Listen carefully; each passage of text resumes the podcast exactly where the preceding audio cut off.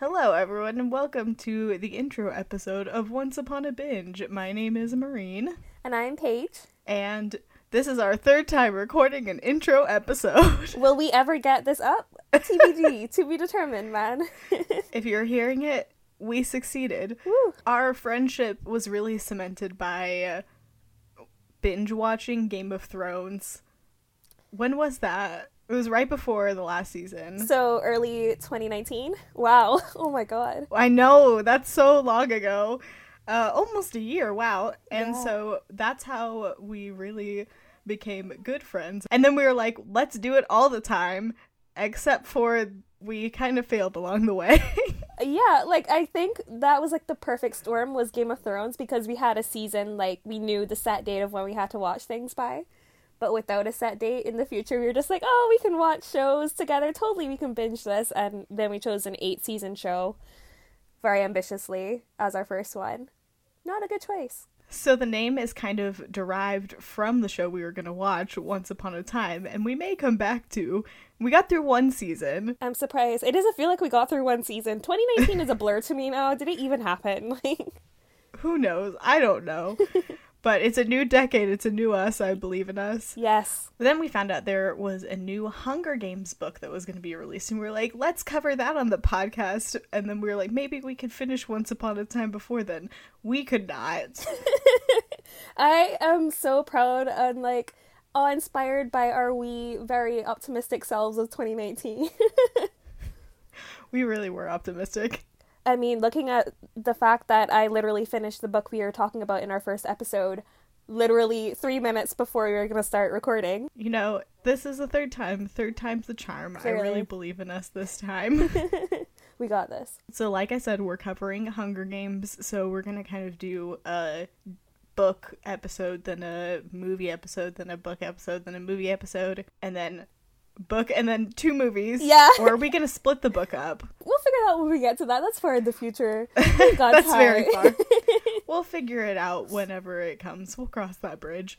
But then obviously we'll cover the new book whenever it comes out that I'm very excited about. And do we have a description of it yet? I don't think there's any description online yet, besides the fact that it's set 64 years before the first book of the Hunger Games trilogy. But also, I realized it would it's going to be the 10th Hunger Games, I think, since the 74th was in the first book. So it's going to be one of those like special Hunger Games. Oh. Yeah. If I'm right about the 64 years. This all may be false, guys. I didn't do any research before we sat down to record. Research. What is that? We don't know that. we don't know her. No, we don't. What's the most recent thing you've binge watched? Because, well, or even binge read at this point? I don't think I've been doing a lot of binge watching recently. The most recent thing I binge watched was Schitt's Creek. Oh my god. I finished you and out, like, everybody. I love it so much. I finished out the second season because I was just stuck there because I was like, this is like fine. I like it, but it was a very occasional. But then I am now unemployed, so I had a lot of time and I just like binged the rest of it. It was great. Oh Have you not watched Creek? no, so many people have been telling me to watch it, especially because Oh like my it's con- like there's some Canadian element of it. Because everybody's always like, you should watch this. You're Canadian, and I'm like, sure. I think it's done by a Canadian company. Is okay, that that's probably that's probably what it is. I literally have no clue, but everybody's always like, "You're Canadian. Why aren't you watching this?" I'm like, "What's the connection?"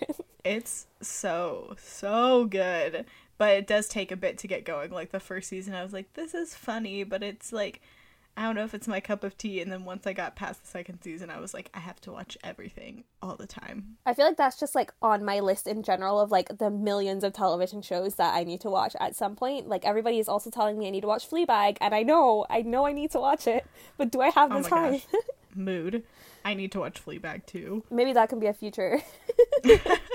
We hold off for like six months so we can watch it together because it's only the two seasons and that's exactly, all she's doing. it's doable. Schitt's Creek is really like chill though, because it's half an hour episodes and they're comedic, so it's lighter. It's like the awkwardness of The Office, but not so intense that you have to pause it because you feel so much secondhand embarrassment. yeah, I feel like I just don't watch sitcoms in general. Like any kind of That's fair. comedic show, I just don't gravitate toward it. I don't know why. I feel like I need like one of those like overarching like plot stories when I'm watching TV shows, or else it doesn't really like give me a reason to go back to episodes.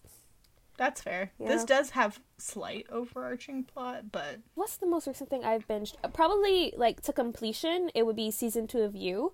ooh, because I have realized something about myself, which is probably why we have not recorded. This is our third time doing this intro.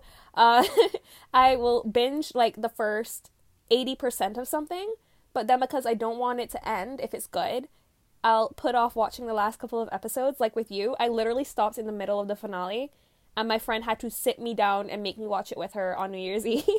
oh my gosh. Yeah, and it's the same with Witcher. Like I've watched six episodes. I have two left. When I'm gonna watch them, I don't know, but I don't want to because I don't want that show to end for me.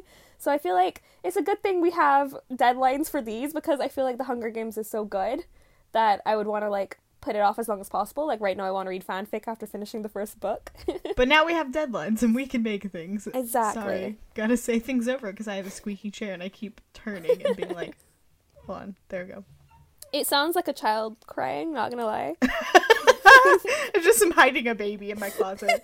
It's As fine. one does. I reread The Hunger Games a couple years ago. I can't remember how long ago it was, but I was blown away by how good it was and how I remembered it being good. But you know how you look at things through rose colored glasses and you're Mhm. like, it was amazing. I loved it so much. And then you reread it and you're like, wow, this is so poorly written.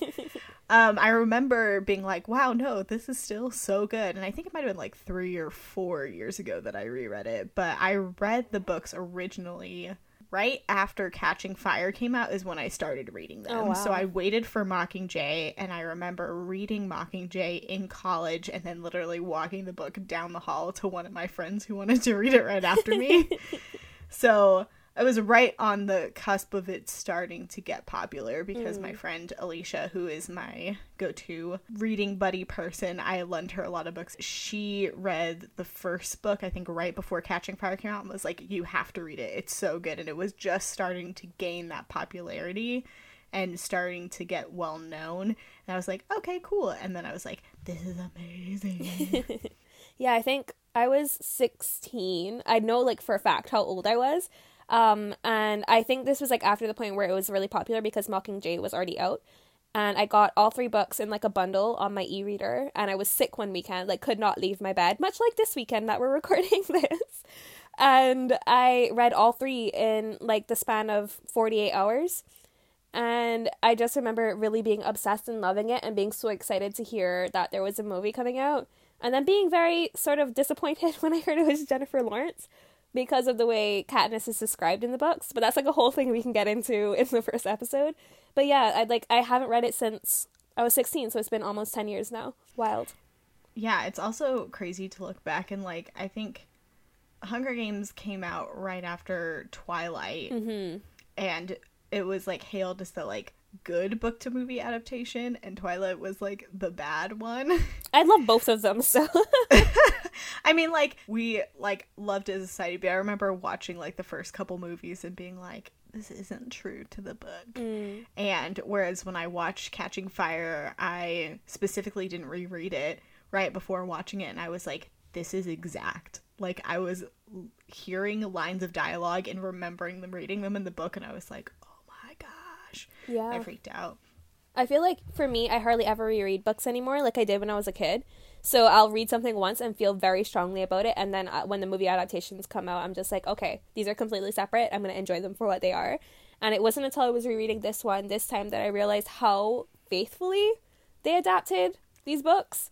Like They truly did. it's amazing, and it worked so well for screen too. But I think that's a testament just to the author's writing in general. Yeah, she really writes very script like. Mm-hmm. It's very vivid, kind of like actionable descriptions, so it's really easy to see in your mind's eye what's happening.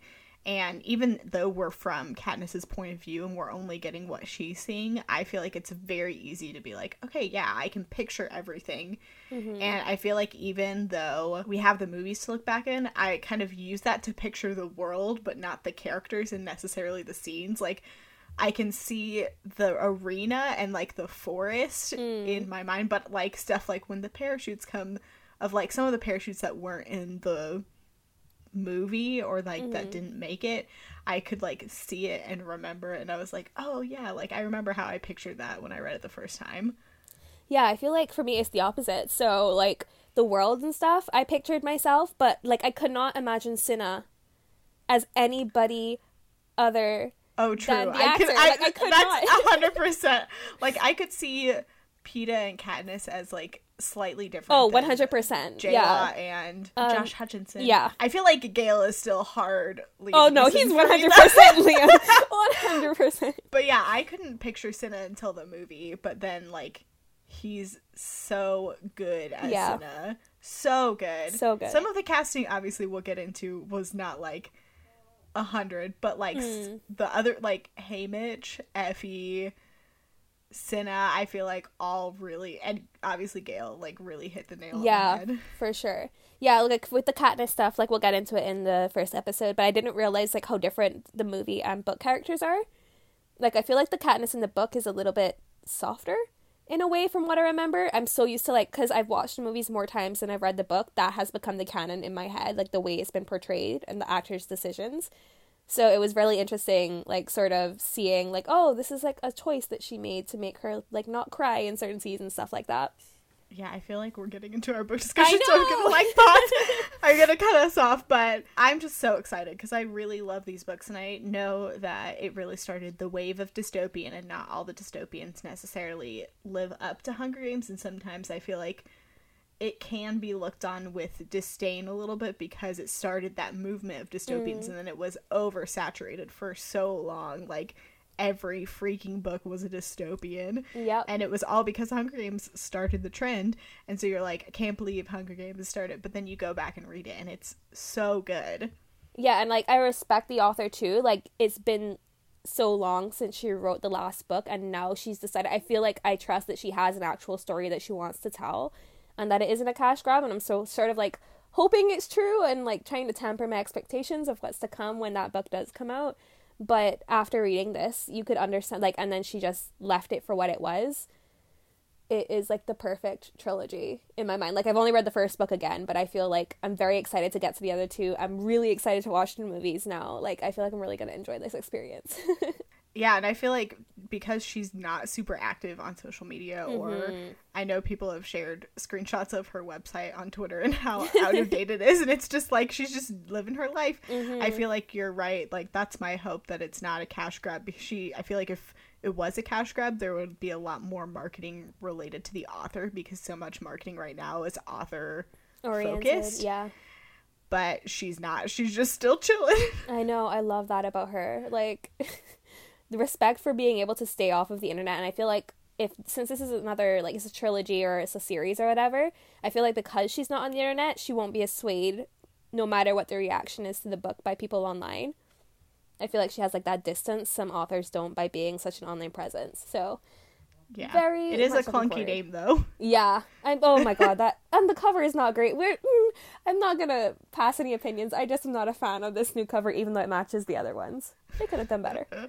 it's fine. Well, I guess we'll end our intro here so we can actually start our book discussion since we kind of started getting into it. Yes, let's do that. If you want to follow us on our social medias, my name is Maureen. I'm at Maureen Kiwi pretty much everywhere on Twitter, on Instagram, on Facebook, on YouTube, all of the things. And similarly, I'm Paige, but my handle is Minimal Bookie, literally everywhere on the internet. That is where you'll find me screaming about all things you and the circle right now. I hope you have fun joining us on this journey. And if we have posted this, please congratulate us. Please. It's literally been months that we've tried to do this and failed, and now we're succeeding, I believe. I believe we can do this. Yes, this is going We up. can. Faith. yes. See you guys. That's not what I should say. It's not see. What are you gonna say? Well- Here, you guys. Here you guys. Talk to you guys next time. Bye. Bye.